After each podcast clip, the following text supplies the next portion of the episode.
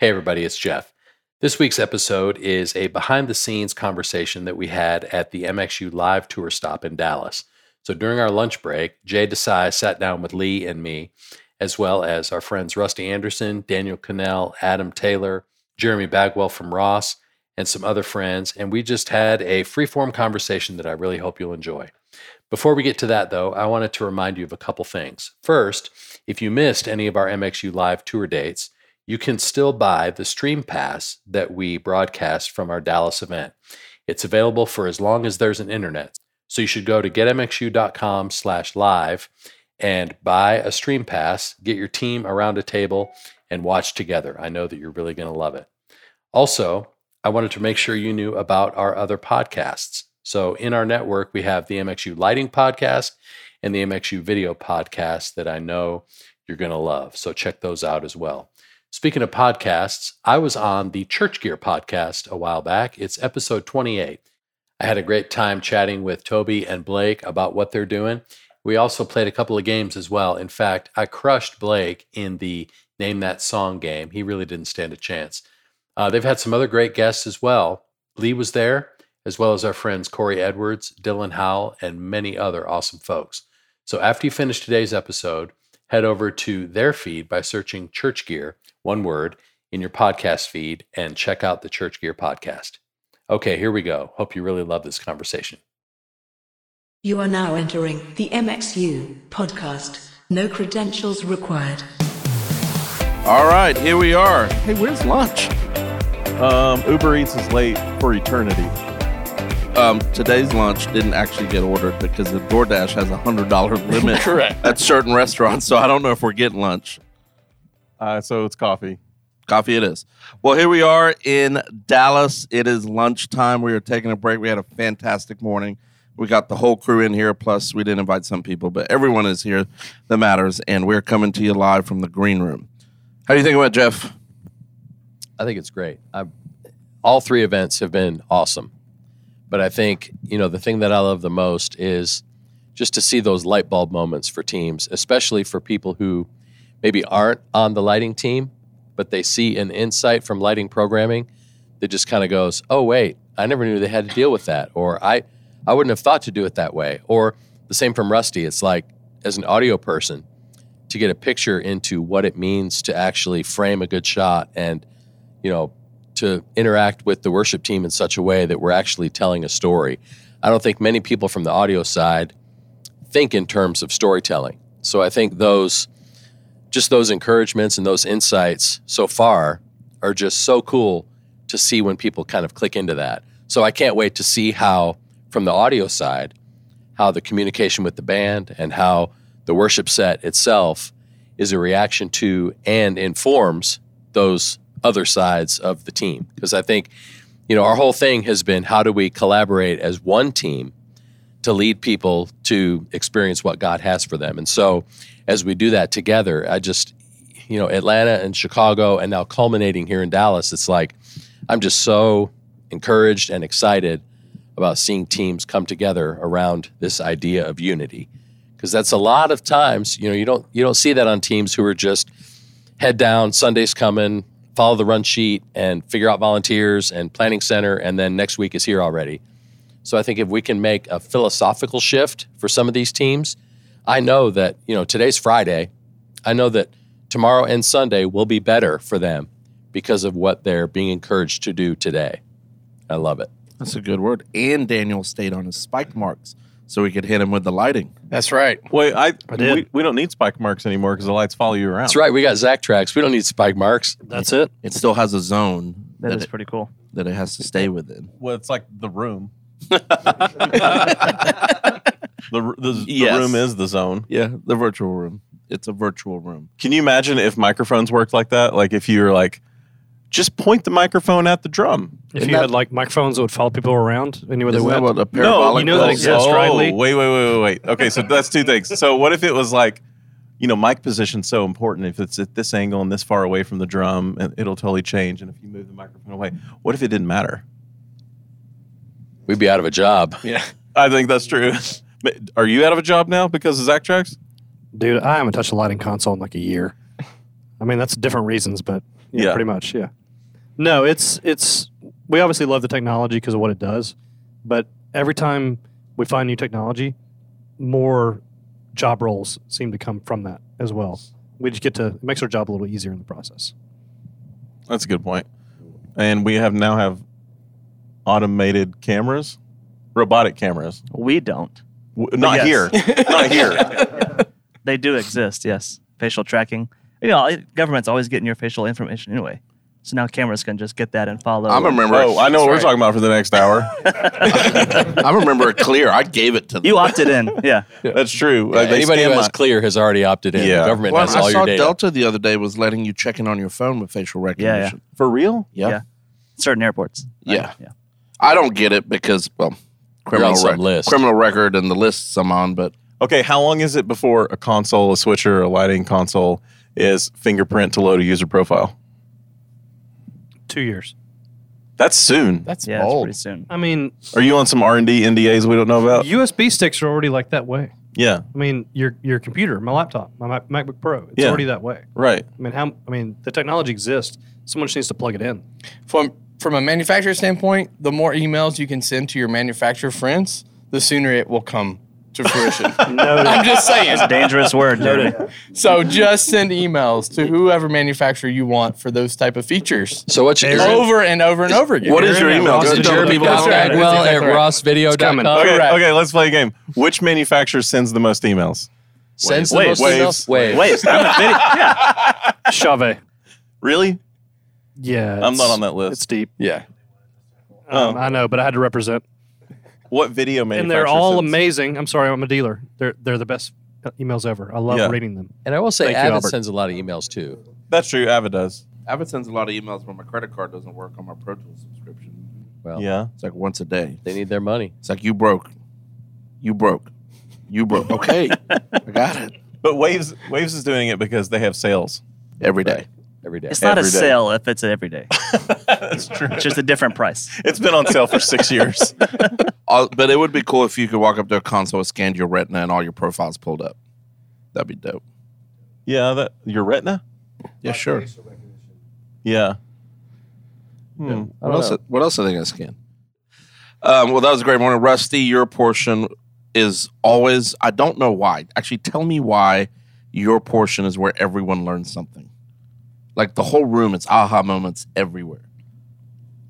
I mean, but probably a part of that's because most of the audience in most churches, like video is the bottom rung. I would say. I can. I, I'll admit it. Lee, Lee just laughed. I I'm not did. sure why Lee laughed. Well, Well, we've talked about this budgetary-wise, before. they're not. Like, you get a volunteer sign up on your team and you don't know what to do with them. You put them on a camera, which now I know is like the most important position. If you're watching online and you have a camera op that's not up to snuff, it sucks. Yeah, it's a Most- bad experience. Yeah, most audio on the internet sucks anyway, so people are used to it. But if the camera op sucks, it's really bad. And I'm like, we've been doing this all wrong.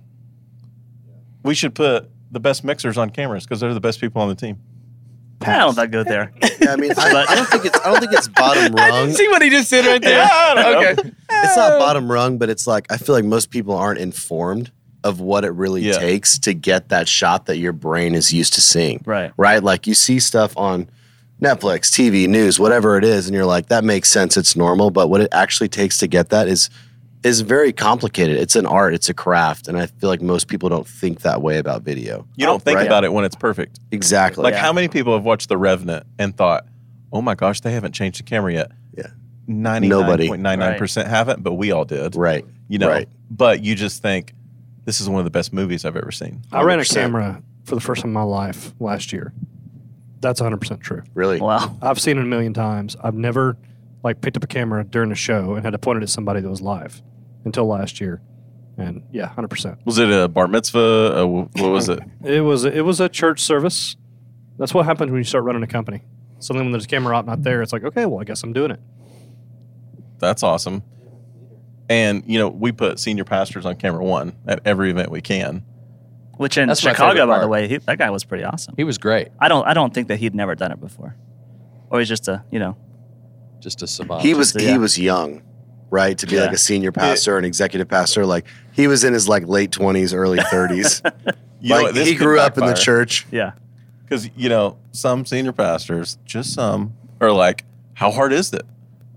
In any role in the tech team, how hard is it to? How hard could it be? How hard Yeah. could it be to turn the microphone up when you're supposed to, It's turn the lights up when you're supposed to, point the camera where you're supposed to go?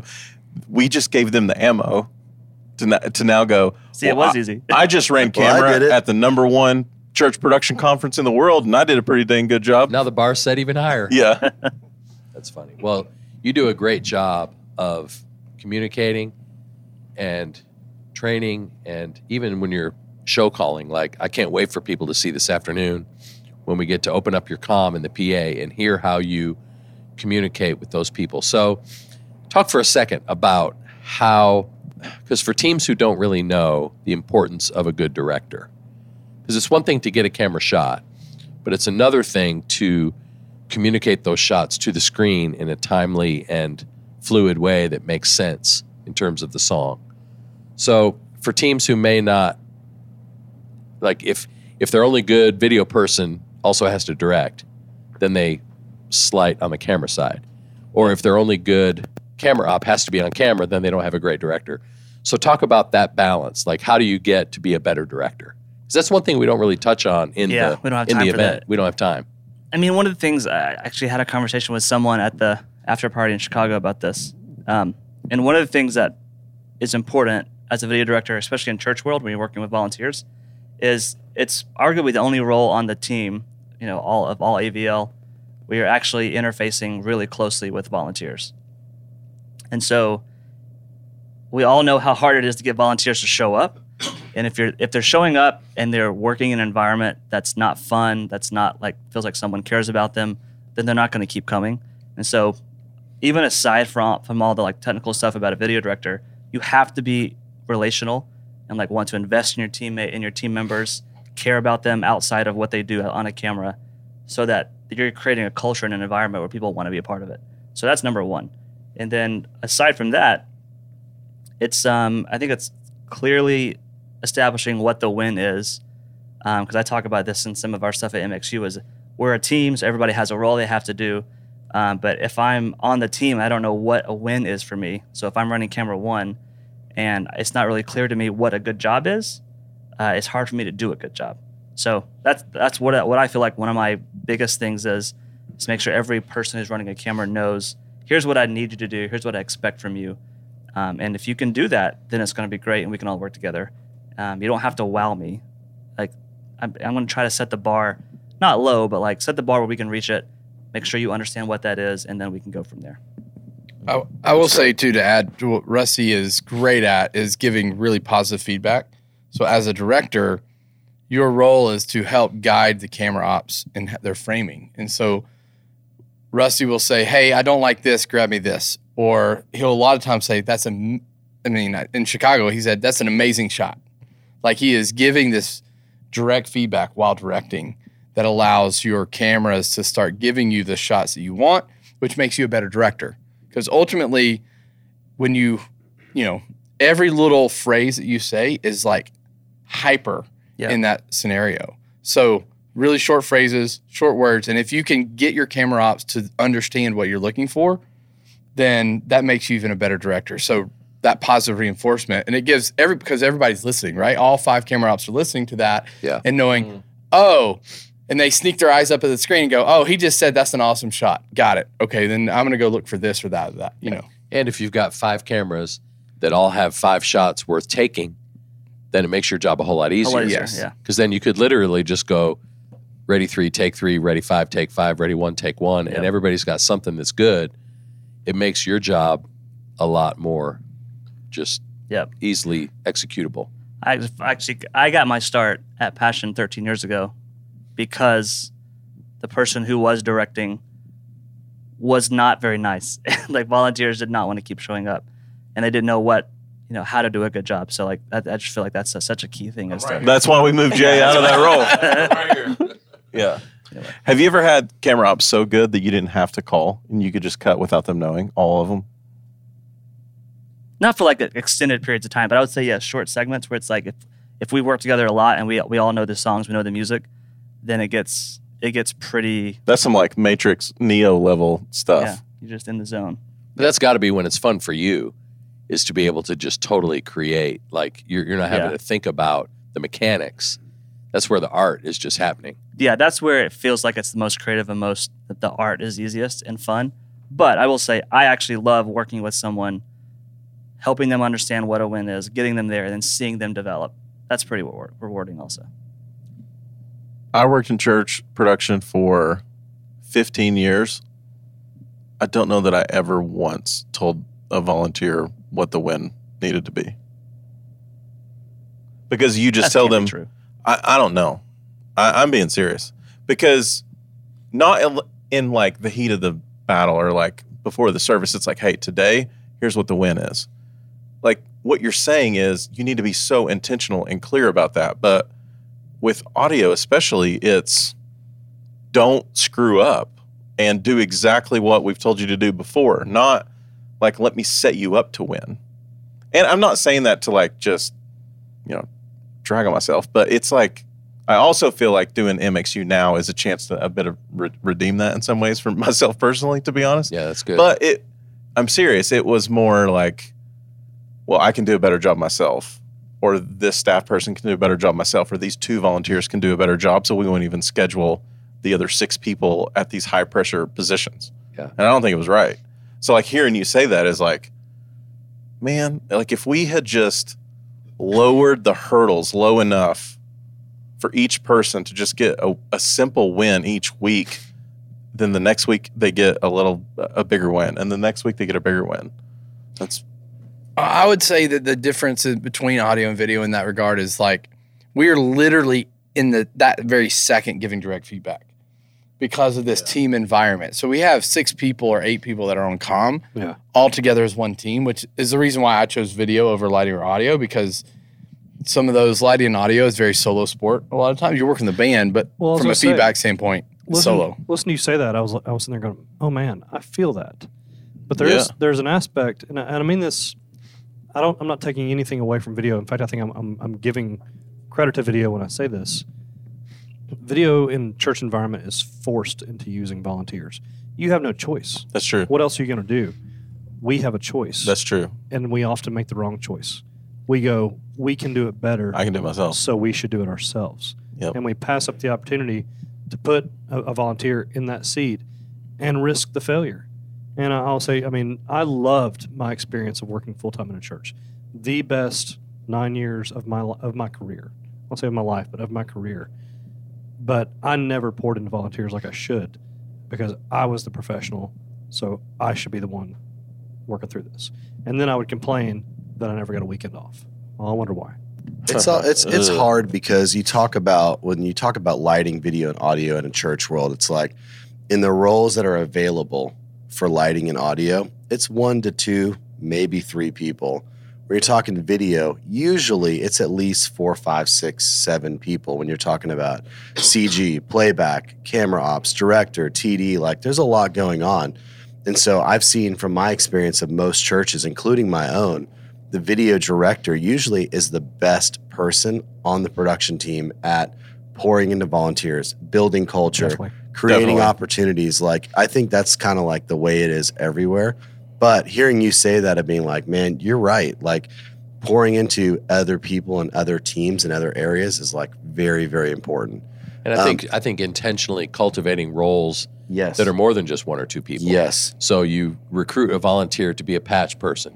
You recruit a volunteer to stand beside both consoles and be an A2, Yes. M2. Like you could double your audio team just by having extra people around. Yes. And if the if the if the win for them is, man, we've always got fresh batteries. We've always got a correct patch. We've always got a clean stage. yeah. Every cable is run perfectly. It's like those are the things that once they once they accomplish those wins, Yeah. we can celebrate that, and then they want to stick around, and then they want to experience greater training. They want to get in on okay. We could we set up a system where this guy could just push faders and win. They don't have to understand every nuance of EQ and compression, but could they make a balanced mix Right. with faders? And how could that then lead to another step and another step?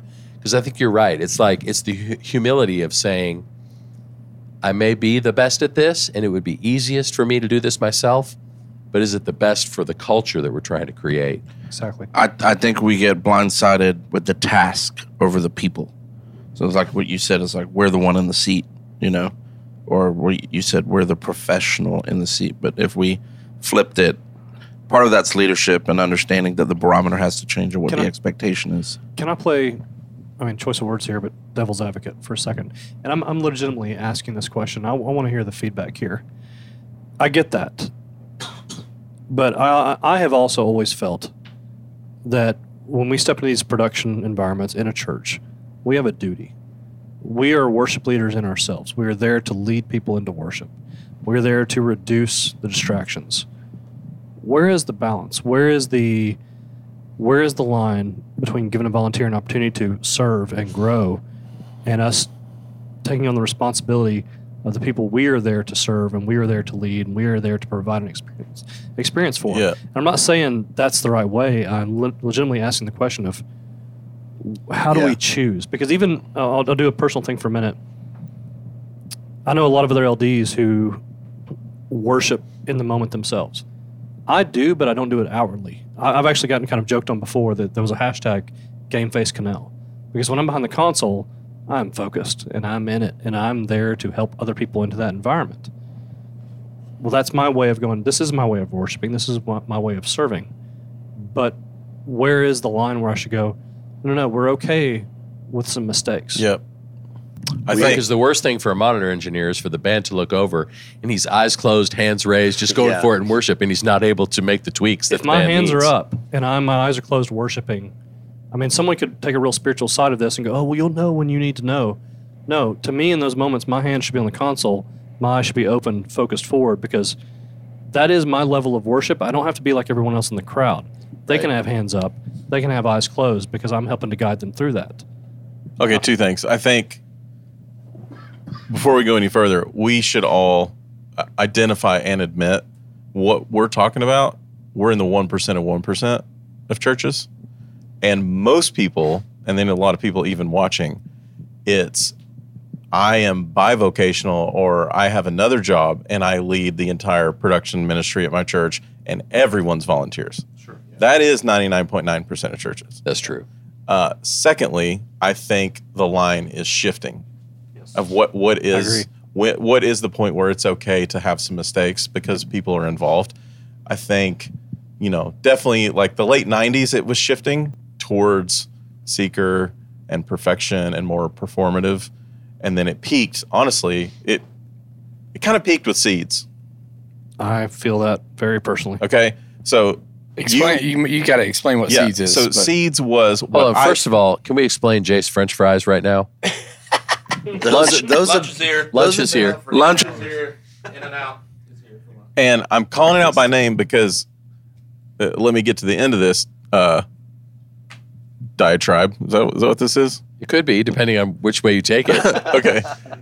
because to me, people say the seeker movement started with Willow Creek in Chicago in the early 80s, right?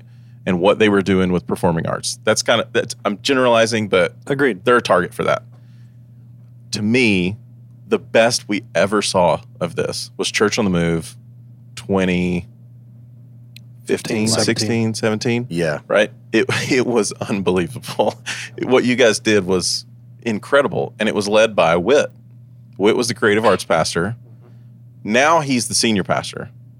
We have to do we have to do a podcast just on this. Um, uh, I- can, can I you- uh, pause you for 12 Yeah. and a half Uh, seconds? yep.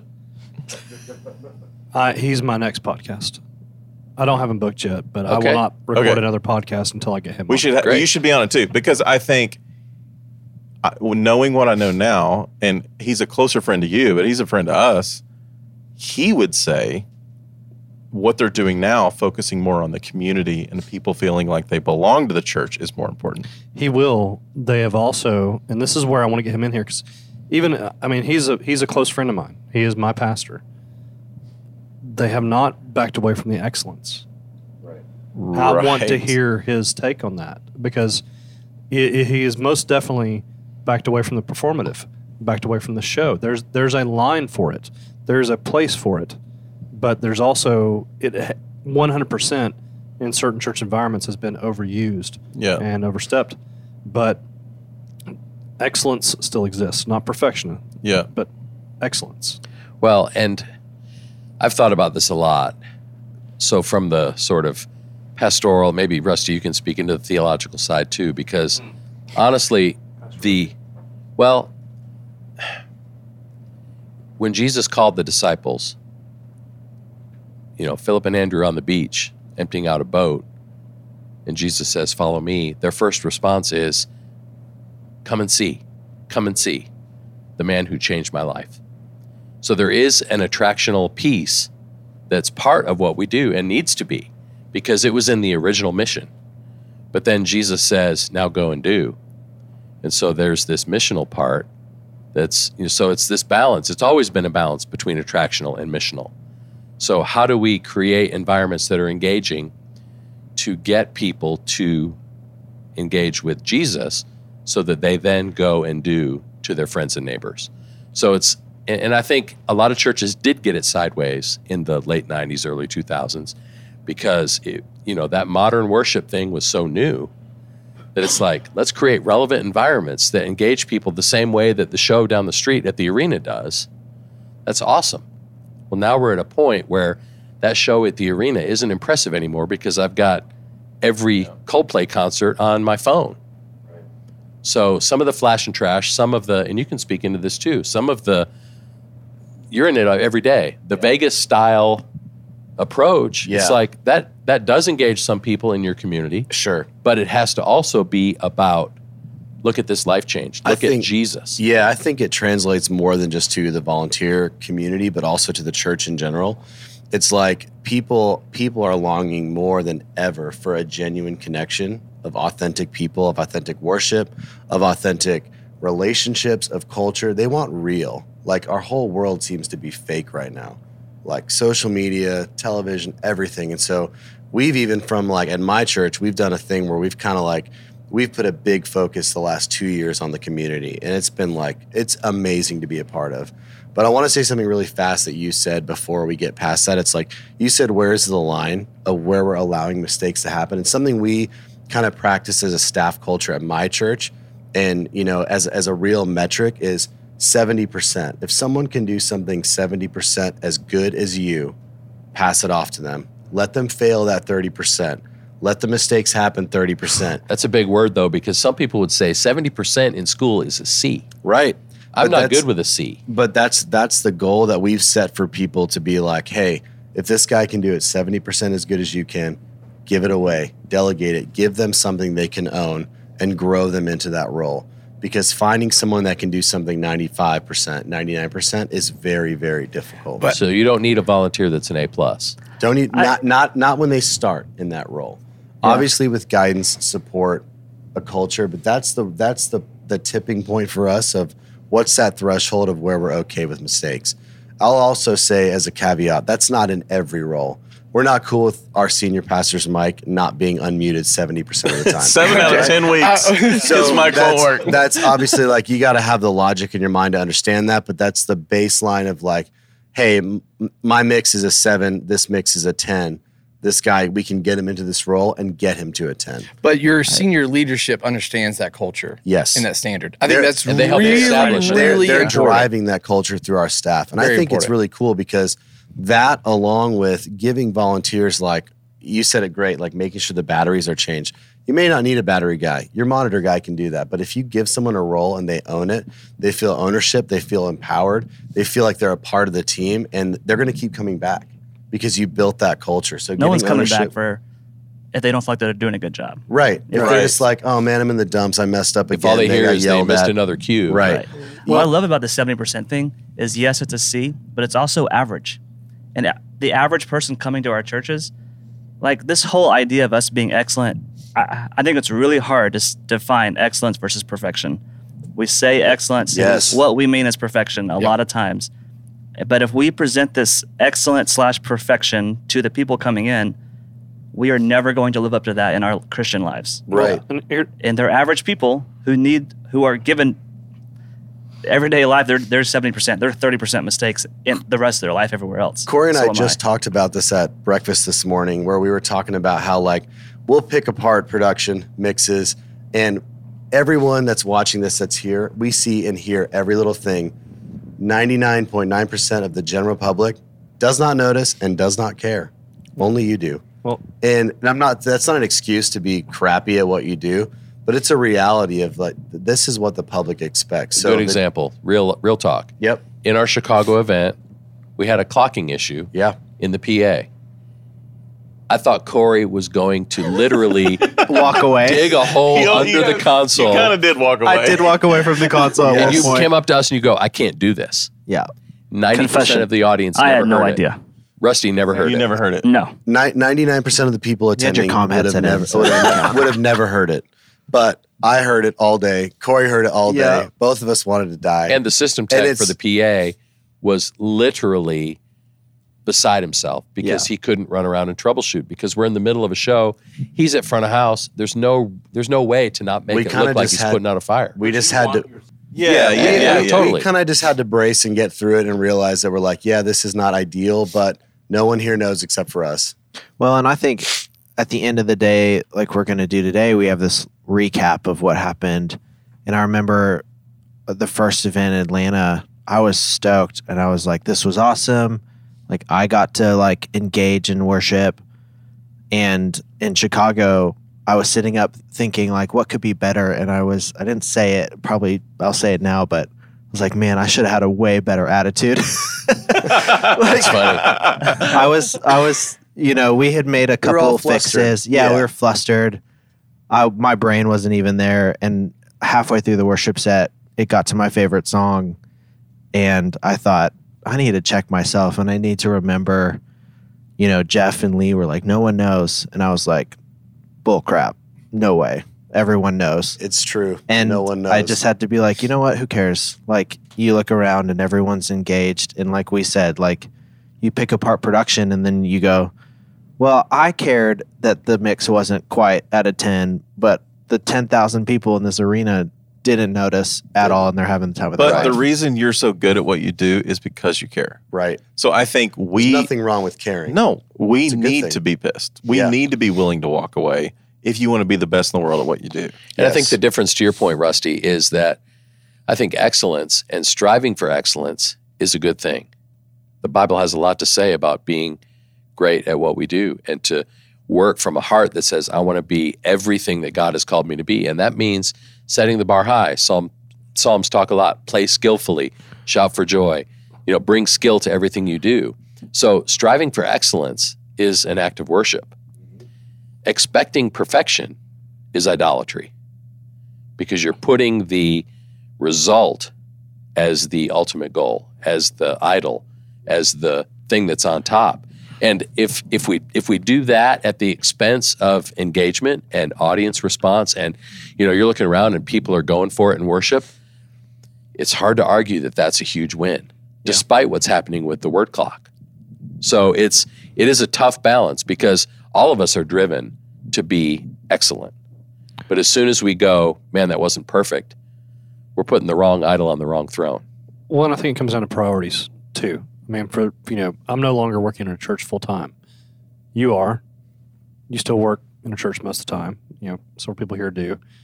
What is what is our main job then? Is our main job what we're doing with our own hands in the control, or is our main job leading the team we're leading? Where does the excellence come? Does the excellence come from the product we deliver to the audience? Does the excellence come from the way we lead our team and give them the opportunities? I mean, I think I know that's something I've wrestled with through my own career. Is the excellence what I'm doing myself, or is the excellence of what my team is doing? You know, as a leader of a company now, there are so many things that are outside of my control. So I've had to learn to detach from what I can do personally and find my excellence and my gratification in what my team is doing. I wish I had learned that when my team was the volunteers serving my church with me. Okay, let's take a quick break and talk about crowd mics. You only have one shot to capture your crowd right. Whether you stream your service weekly or are planning to record a live worship record, MicRentals.com has the selection and recommendations for you. It's not because they know it all, it's because they continue to learn from their customers. You ever wonder how the audience or the room has been captured during a passion conference? Or how Elevation and Life Church's live recordings make you feel like you're part of the moment? Well, Mic Rentals does. Whether it's redeploying the mics you already own, helping with suggestions on mics to try to get more depth in your live stream, or an all out audience recording package for a live worship project, MicRentals.com is there to help. Go to MicRentals.com and search audience for their most popular suggestions. And as always, use promo code MXU15 to get 15% off your order and you're ready to go. Okay, let's get back to our chat. So, how do you, on Sunday afternoon when you're home from service, how do you deal with, man, my team felt great, but the snare drum still sounded like crap? I, I think it's it's a marathon, not a sprint. I think if you can at three o'clock on Sunday afternoon go down the roster of every person that served and had had a conversation with them or some type of encounter where you can say, I know they're excited to serve again, that's the win. And vulnerability wise, you would be the first one to admit that you didn't always get that right. I think I got it wrong for 15 years because, it, you know, I think COVID had a little change in this, but at a big, big church, the pressure for perfection, that's a real thing. That's a huge thing. That's a, that's a real thing. So much so that we had 10 people on staff at one church campus for production at one point. It's ridiculous. It's such a waste of money.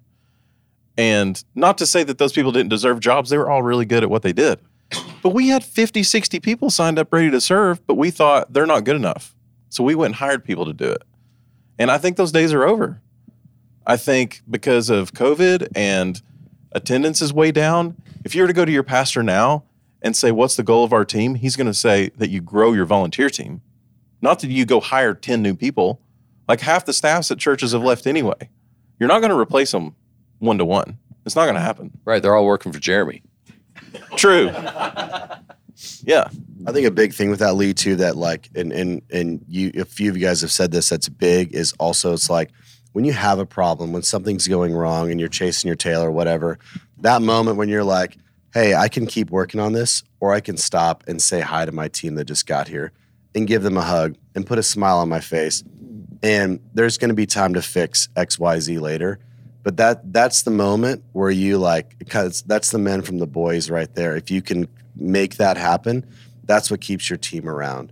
That's what keeps a healthy culture is Yep. being like especially as like i'm on a very very very very small team for the scope of what we do. And there's many many days where i'm like i could skip that meeting. Or i could not go to the team huddle before one of our service starts and just get done when i need to. But i need to be there. I need to give everyone a hug. I need to say hi I need to have FaceTime with them and show them that I need to be the leader and show that everything's going to be okay. We're going to figure it out.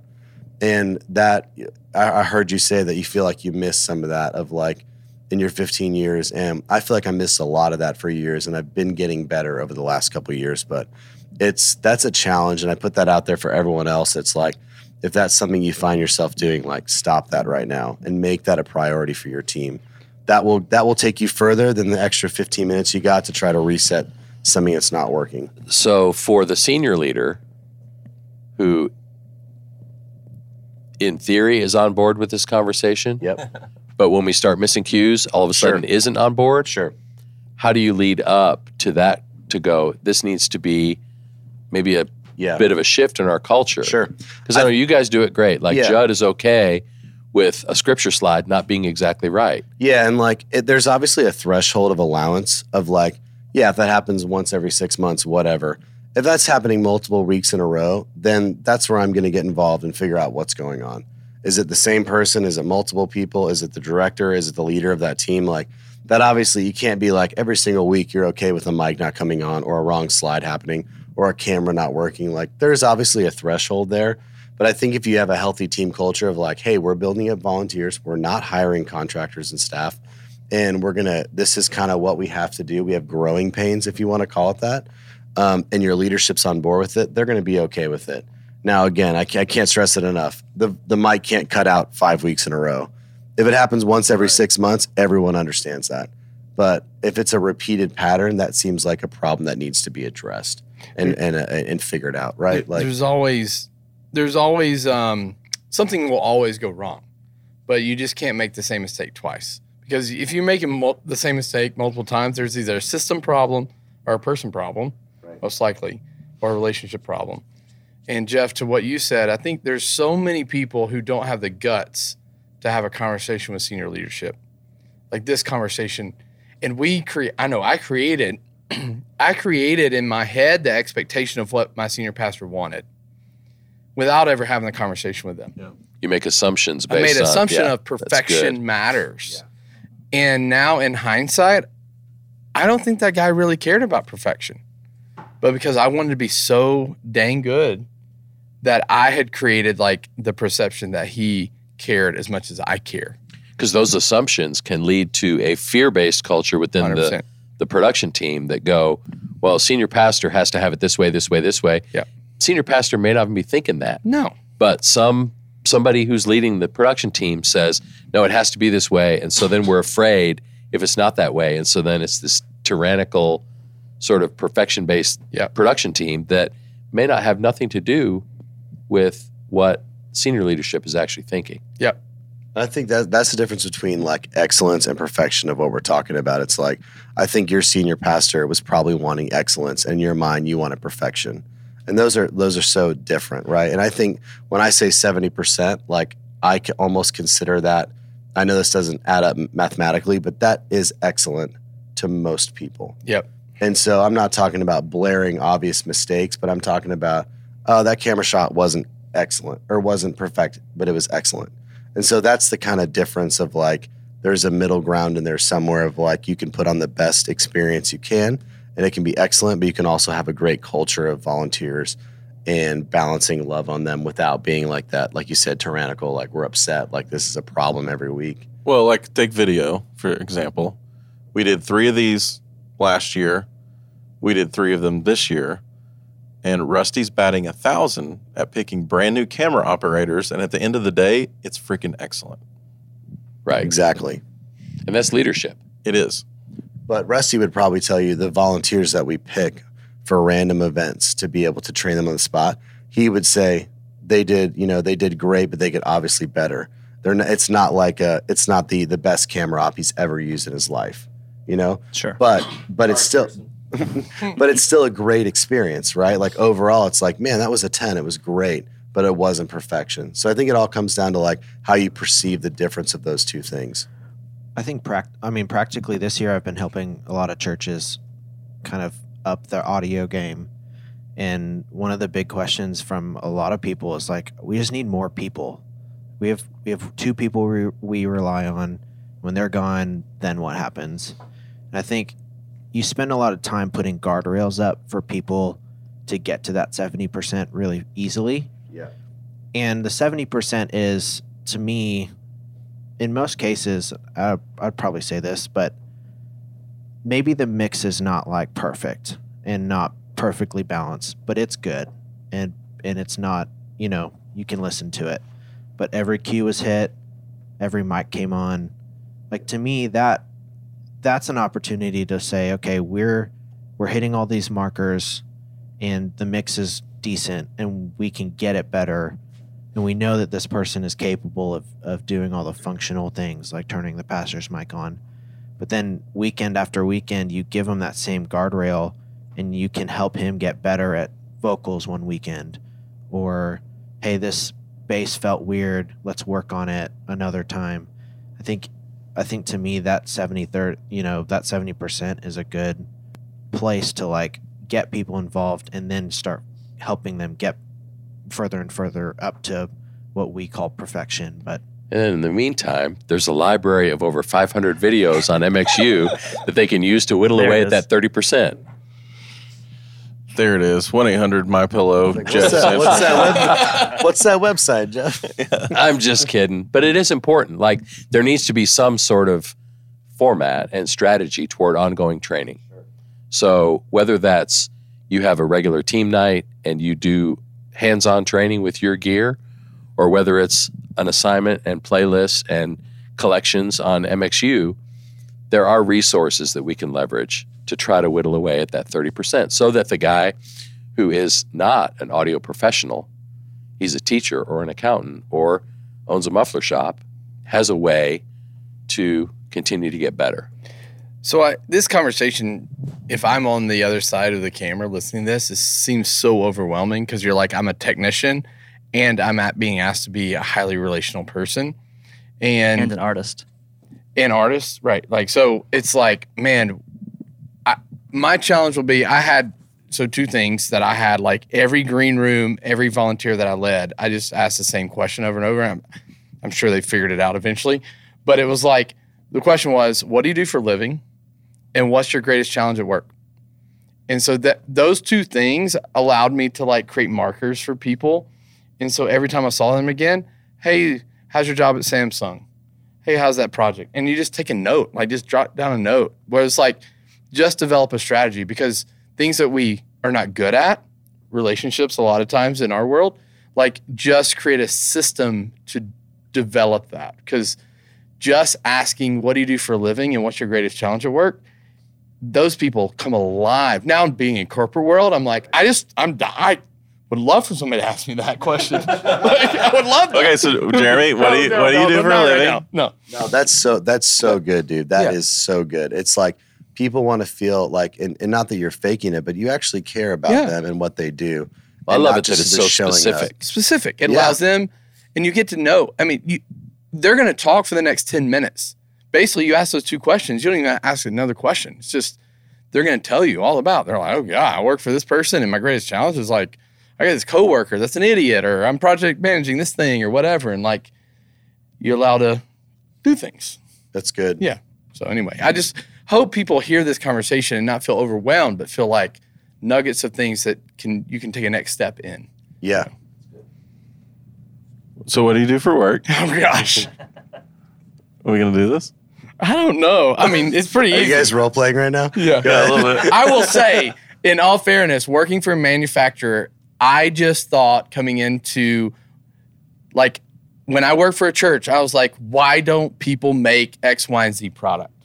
And now working for a manufacturer, I'm like, why don't we make X, Y, and Z product? and I'm like, oh, it's so getting software and hardware development is so much more complicated than I ever thought it was. So, yes, that is, So even internally, that's still your greatest challenge Yeah. at work. Yeah, yeah, correct. interesting. Yeah. But the products Ross does make are amazing. They're great. They're great. I'm a fanboy, but What would be the one product you would release tomorrow if you could? um, at the end of the day, I think there is opportunities in the um, the switcher market. I think we make some incredible switchers, but um, we make things with components that cost a lot of money. And if I can wave a magic wand, I would take what we do for switchers and make it cheaper. I don't know if there's a way to do that yet, but that's what I would do. I will say to Jeremy, as a person who sells switchers, I second that. Yeah.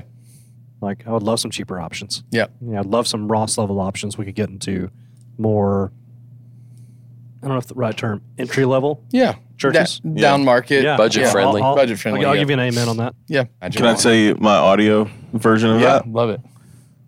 How many times do you go to EQ a kick drum and you do the same freaking thing? Every time. And a tom and a snare. It's pretty close, right? Right? Put it through the lexicon. So Yes. why don't we make microphones with that already done? I'll say, Were you, you about to disagree with me? I think now I'm looking for microphones that don't like have a sound so that I can make it myself. That's fair. They make a console that does that. Have you ever heard of it? We're not going to continue down that path. Um, But I actually, yeah, abort. I actually think on the console side, whether you totally agree with it and buy into it or not, what they tried to do with that console is actually a really good idea. The Line 6 console? No, no, no, no the TF. The oh, one, oh, the TF. the one Line. Six Okay. makes a console. Hold on. Let's rewind. So Line 6 made a console with presets. And it was like, this is a kick drum. Boom. The EQ, the compression, and the gate were there. I, d- I didn't know this. Yeah, they did. Line 6 made a console. It is no longer available. So that didn't go so well. Yeah. But uh, the TF has touch and turn, or no, uh, one knob. One knob. Sorry, one knob, and you say this is a vocal on a 58. It goes from high pass filter to EQ to compression. Like it does everything. Well, But there's a one it's a knob. there's a one knob for the EQ and a one knob for the compression. And I think the what I like about it is that when they built the format, they consulted with dozens of engineers to say, what do you normally do with a female vocal on a 58? And they got that input and then turned that into this is the general idea of what most people do. So honestly, when I turn the one knob, that is the general idea of what I would do. You know what this sounds And like And then I me? could, could tweak from there. This sounds like those lighting consoles that we can plug an audio signal into, and the lights just go along with the beat. Chase feature.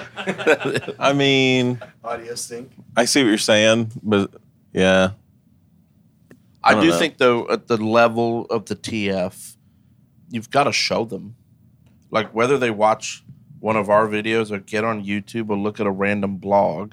The chances are that if the church has a TF, they're using volunteers in their Yeah. budget scenario, and so someone's got to show them. Whether it doesn't matter who does it. So I think kudos to Yamaha for putting that in there. and you can see it, the EQ Yeah, happen. It, that's goes, what it doesn't saying. go zero to 100 and sounds like crap, sounds good. It's like, oh, you can see the high pass filter come in. You can see the, drastic, right? Do you yeah, do you remember when you first saw visual EQ?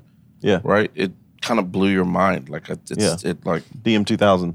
yeah, 01Vs and DM2000s, and you were like, that's not what I'm doing, because in my head I was just turning analog knobs and it was doing something way different. So I think that for the average person walking up to a console at that level, like it's probably awesome Yeah, I to think see so. it, see the visual, and start there. Cory and I both started on in the digital console world. I'm sure. so we'll never know those, we'll never know those Yeah. days. I started on an LS9. yeah. Okay. That's sorry. digital. For the record. That's Cory's digital. never. I know, I'm Cory's never flipped an H3000. I actually have. I have. Oh, yeah, our digital console broke, so we got a H3000. Did you know how to use it? I figured it out. Everything's right there. I went just to so the you know. digital console, looked at where all the knobs were. Cory, just we've- did the same thing. We've on the- talked about this before on our podcast. Cory started on his MA one. and a hog three. I started Actu- a Martin light jockey. Dude, But Light Jockey was the that jam. actually. But he was programming uh, Ableton and playing guitar and doing lights the same weekend. the very first weekend I met him. And the next weekend was probably mixing front of house. And what is it like to be perfect? What is it like to be perfect Not at perfect. everything? I just can't try decide. Speaking of That's what we call He's perfection, excellent, not perfect. yeah, his skin's Yeah, I'm just perfect. mediocre at all of those. Sorry, things. your skin is perfect, but Yes. everything else is excellent. everything else is average. I'm sort of in the same place. I mean, I started out running audio too. There was a power amp built into the back of the console, but I started on a Mackie 24.4 with, and I found an Alesis microverb Yeah, in a did. closet, and I found a matching power supply. And I like it was like my pride and joy. I had a reverb, Add reverb. uh, mono reverb. I started with It had wood grain. the first time I got paid to mix was an it was an Allen and Heath console, some JBL, Guitar Center. This was on a tour. Like we carried this with us. Wow. And On purpose? Yeah, yeah. No outboard compression effects. There was nothing. It was just an Allen Heath console. But it was the one with the sweepable low end, so I could at least go to 50 hertz. I didn't know what that meant, but it had it. You could turn the knob. Yeah. Yeah, the old Mackies just had the button. 80 You, hertz. you had to solo the channel, see the meter, Yep. gain it. the first time I learned how to use effects was like the last show of a tour. It's like prank night, and my prank was to put reverb on the vocal. Can you believe that? There'd been no reverb for the whole tour. No, You got him. got them. Probably were like, oh, thank God. finally. you finally got it. You got punked. Yeah. and I'm like, you know, halfway through the set, and it was at a skating rink in Mississippi. I don't know why I remember this. so clearly. And Couple skate, reverb. and the like house guy had the gear and i was like how do i plug this in and then while the band's playing he's telling me the auxiliary sends a signal the vocal into the reverb and it gets affected and then you take the output of the reverb and you plug it in the input of another channel and then that's the reverb and i was like Mind blown. light bulb i was like that's how you do it You got a pen and piece of paper. or your Totally. signal. Signal flow diagram. I Yeah. that- I, I had an ACP 88, man. I had to fix. I got to pick eight channels. I got Eight compressors. channels. It was What, what, what would they be? Kick. Kick, because it's a gate and compressor. Yep. Snare. Tom tom. Tom tom. Bass. Bass. It's five. No electrics. Three vocals. Vocal, vocal, Vocal vocal. vocals. Yep. Or if you were able to bust, depending on the console, you know, then you could slam one down or two down that way. But yeah, that would be it. That's true. And then you'd get an M1 and a D2. Josh, if you couldn't afford it, you could make the M1 mono mono, and you do mono re- mono reverb on left, mono delay on right. If you couldn't afford the D2 yet, Yeah. That's awesome. It's crazy. How about the first time you guys used tracks? Sorry, audio and video. Here, hold on, give us a minute. Uh, iPod. Left side was click. Right side yeah, was mono tracks. click, mono tracks. Yep. Yeah. And not an iPod photo, like click wheel. No, click wheel. Like Five gig. You remember that noise? Yeah. Um, honestly, KB, if y'all know KB, Yeah. Current hip hop artist, his backup for years was an iPod because he had a failure. Honestly, we should bring him on the podcast sometime and ask him about this because it it scarred him. He was doing a massive festival and his tracks rig went down, and so we were talking after that. He's like, "What do I need to do?" I was like, "You just need an iPod." And the and guy just needs to press play at the same time Yeah. as the track. At the same time. yeah, as yeah Wow. when he was queuing his tracks because he, he didn't couldn't afford a redundant rig at that season of his career. So he's like, I just need some level of redundancy. So what do I need to do? So it was, it was iPod. Just left. There was a band, uh, it was, remember KJ52? Oh yeah, So his drummer, Jamie, played with tracks, but there was no click. that's skill. But the track always had a backbeat. And he would just play along so with there's always it some kind of loop element Yeah. that was a in a wedge. whoa. Yeah. You know who A we need what? to have on the podcast? A wedge? What's a wedge? It's when you grab your underwear and you lift? It's when you turn your front fill around. Um, do you know Yeah. Jeff Gallup? No. You, you know Jeff Gallup. Jeff Gallup, Brown Mountain And Sound. yeah, he's he's amazing. But I'm talking Petra and that era, Oh, okay. all the way to Carmen, the champion. And um, so he was in that era. And That's where the best phrase ever comes from, though. I'm not happy until you're not happy. That guy? Oh yeah, he's a legend. Jeff Gallup is a legend. But uh, Carmen. yeah, Carmen and the Petra and all those, and he would. They had wedges, but they would pump the click in the wedge of drums, and front That's of house crazy. was just loud. Big old Adamson boxes, I'm sure, was just out, just drowned it out. But he was like, it was hundred decibels of drums with click in it. So is this like the video version would be like Windows Media Player through a switcher? Did you guys use Windows Visualizer? I used it and then I Oh, had yeah, found I found a song that matched the same tempo and just hit play. It- I mean that was That's real actually OG. really resourceful. Yeah, Is that like That's video really resourceful. yeah, and then Okay, hold on. Time out. So LED wall content, projection screens. these take are it- like TVs hung from the wall. You take an output from a PC. Y'all remember Win- Yeah, we did that. Winamp Visualizer? Don't touch that mouse. Correct. Don't touch that mouse. Correct. Now, when you got into projection mapping, then you could have two DVD players, and then you hit, yeah, those things, you know, those discs, Yeah. and then you could hit play at the same time. no way. Yeah, it's all, all that's kind of a little, and then you could take a little IR, so then you could hardwire IR from one remote to two. So they play at the same yeah, time. yeah.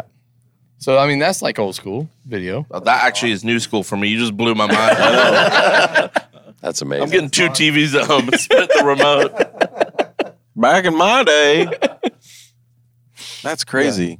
So anyway, My youth pastor, we did have a four channel powered, like carpeted, like block console thing, Yeah. you know? Yeah. And we needed more than four channels, so he wide every channel. And so you would like two vocals per when you turn What? it. Oh, really? You just hope you sang the same volume. No way. It's Billy Phoenix. wow. Um, okay, so for those that are still watching, I haven't got bored yet, um, let's tell them what's coming up. Let's tell them, Cory. Why don't you walk us through what's coming up this afternoon so they know what to deal with? Yep. So we're gonna come back from lunch and do our audio portion. Guys, In and Out is over there getting cold. I know. I'm- I it's like my one time a month to get it. Um, we're gonna do some line checks, sound checks. We're gonna work on front of house mix a little bit, kind of let you see the process um, with with the elevation team, and then once we kind of get dialed, we'll get Rusty and Daniel in, and we'll start kind of rehearsing. We also have an audio truck here We do have an audio truck here. and a special guest engineer. Talk about it. which we forgot to invite to this podcast. I'm just not, he's actually eating lunch and probably having a great Yeah, time. He's having a great time Yeah. right now. So, uh, fun fact about Paul David Hagar is I wonder if he's Hager or Hagar. I'll ask him. it's one of those. Um, May of 2020, we had to cancel our Chicago event because of COVID. He was going to be the third engineer with Jeff and I. Right. And once it got canceled, you know, that kind of all went away. So he's back and he's mixing the stream and he has a camera. So if you're watching online, because you're you are you're watching here, you can actually choose to watch and listen to his stream.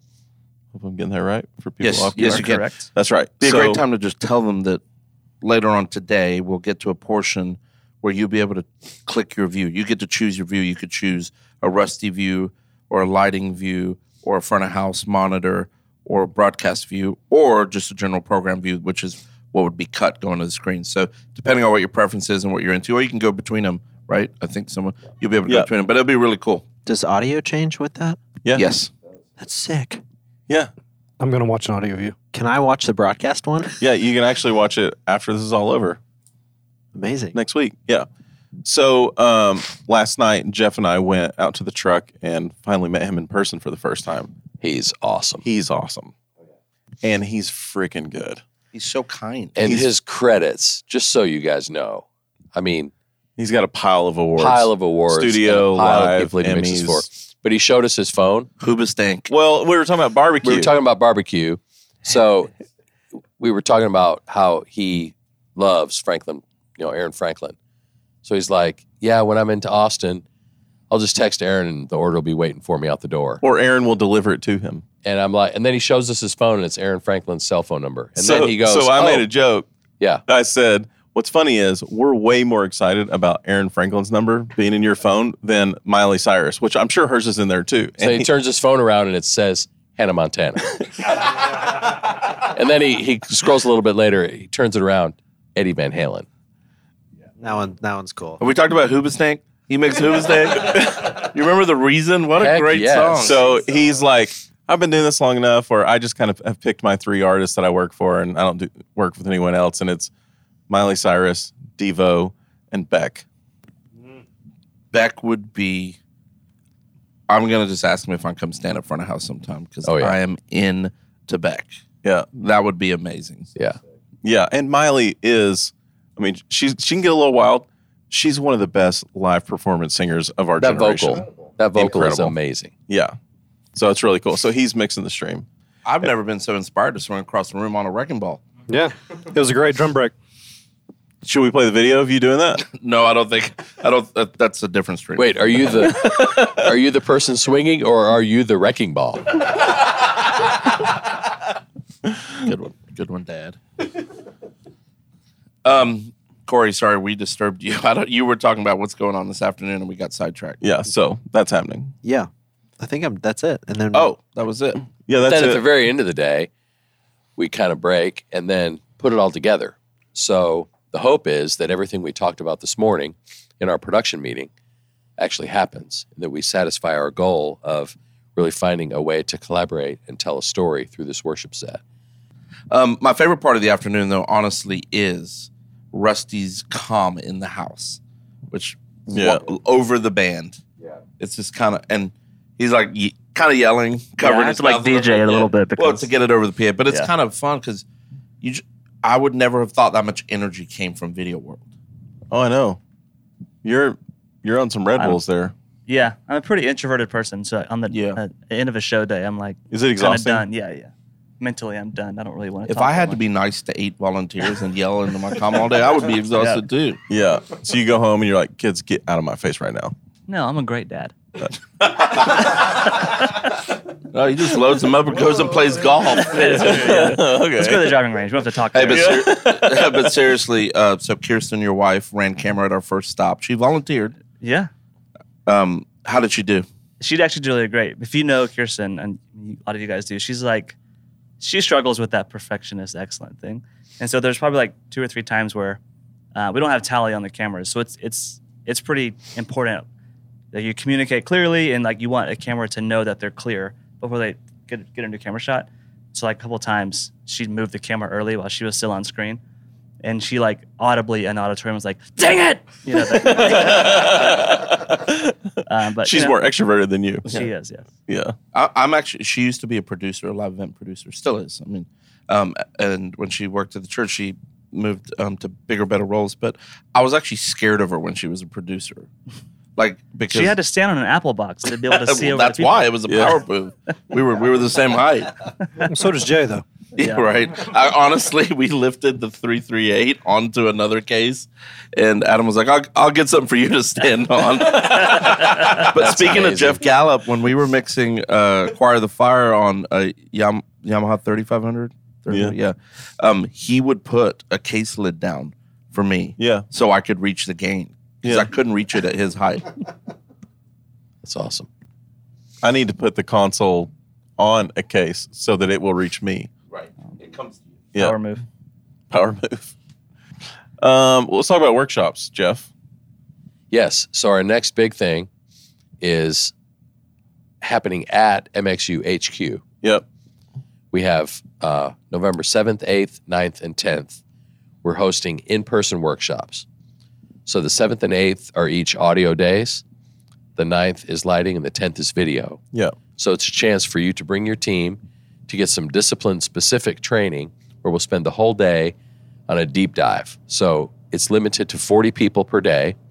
So it's a smaller, more intensive experience that Yeah. we know teams are really going to love. And those events are how we started. Like Right. this, like what we're here to do is it's the whole team, it's a band, it's everything. But how MXU started was me, you, and Andrew with consoles in a circle, wood shedding all day. How can we be the best engineers we can be? And we would, I mean, we got down to the details. Well, we're going to continue to do that at our headquarters in Knoxville from here until eternity. But we're also going to do that with video and lighting, which we've never done before. So Rusty's going to lead the video workshop. Daniel's going to be there for the lighting workshop. So that'll be y'all's first time doing a all day by yourself. I gotta- you- did you know you were some doing that? content? I did know. Okay, I found out yesterday. So I know I'm going to be there too, but you know it's all rusty. But it's fine. When has that ever changed? Oh, well, that's true. Okay. that's true. you're kind of like his sidekick. Which I have fully embraced, and I'm very grateful for. That's great. Yeah, no problem. Um, you totally lied and said that's our next thing. That is not. What it is we are going to do next is we are going to do MXU Africa. We're going to South Africa in October. That's true. Y'all didn't know I could do that, did you? I did. I didn't know you could physically or Okay, so metaphorically give do it, that. give us some of that same spiel, but in the mother tongue. I can't, bro. You can't just put a quarter in and tell me to dance. That's not how that works. Comes from a deep, deep place. All right. Well, there are some people who have signed up that I'm going to need your help on some pronunciations of some names. Bro, I got it all day. I like- thought they speak English. They do speak English. Oh, I'm like, I'm they, in they trouble. definitely speak English, but I was like, you know, we're going to South Africa. I need to learn, but there's a several languages. I probably need to learn a few words on. And there are many people coming who English is not their first language. That would be great. Yeah. Yeah, I'll It's have, gonna be I'm gonna have a awesome. great time. So yeah, Jeff, Jay, and I are going to Yeah. Johannesburg in three weeks. don't we need a video director? That's what I said. He's asked me a few times. I mean, someone's got to light us up. it's true. But we're partnering with our friends at Stage Audio Works that are based in Johannesburg and we'll be in Pretoria for two days. So if you're listening or viewing and you're in South Africa, go ahead and sign up for the MXU workshop in Pretoria. It's either uh, October 12th or 13th. The Indian food in South Africa slaps. Like London slaps. All, second best. London's number one. South Africa's number two on Indian food slapping. India's Yes. number four. Yeah, yeah. Chicken tikka masala is actually not even from India. It's from Scotland, believe it or not. Look it up on the internet. It's all over there. Um, but it's gonna be great. And then I'm gonna take y'all on a safari, All right. and we're gonna see the Big Five. The big five. Yeah, Is me, Hold on. Can you, a rhino, Can you promise me a leopard? a 'Cause T that's- Rex, That's, the hardest and one. to something else. But there's five of us going, Oh my bro. gosh. Is it okay, is it lion? Tiger? Lion, elephant, Elephant. leopard. Giraffe?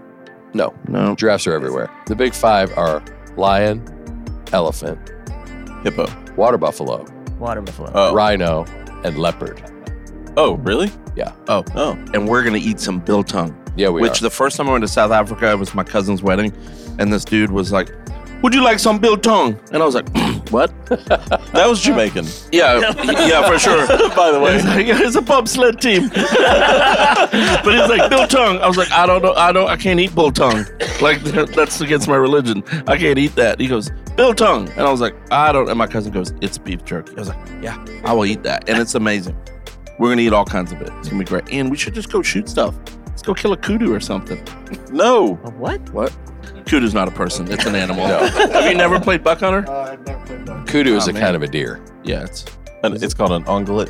What I was going to say is, we're in the, the great state of Texas right now. Yeah. I've heard that there are more private collection of That's tigers and lions in Texas than there are in the rest of the free That makes world hundred. That makes total Combined. combined, right? That's true. There are more tigers in captivity in Texas than in the rest of the than there are in the free world in the entire world. All right. Don't forget that uh, if you're watching, you're going to get to pick your stream choice here in a little bit. Check out the workshops in Africa and in the United States of America. And uh, be sure to follow us on the Instant Machine, and we'll go from there. Thanks, everybody. Thanks.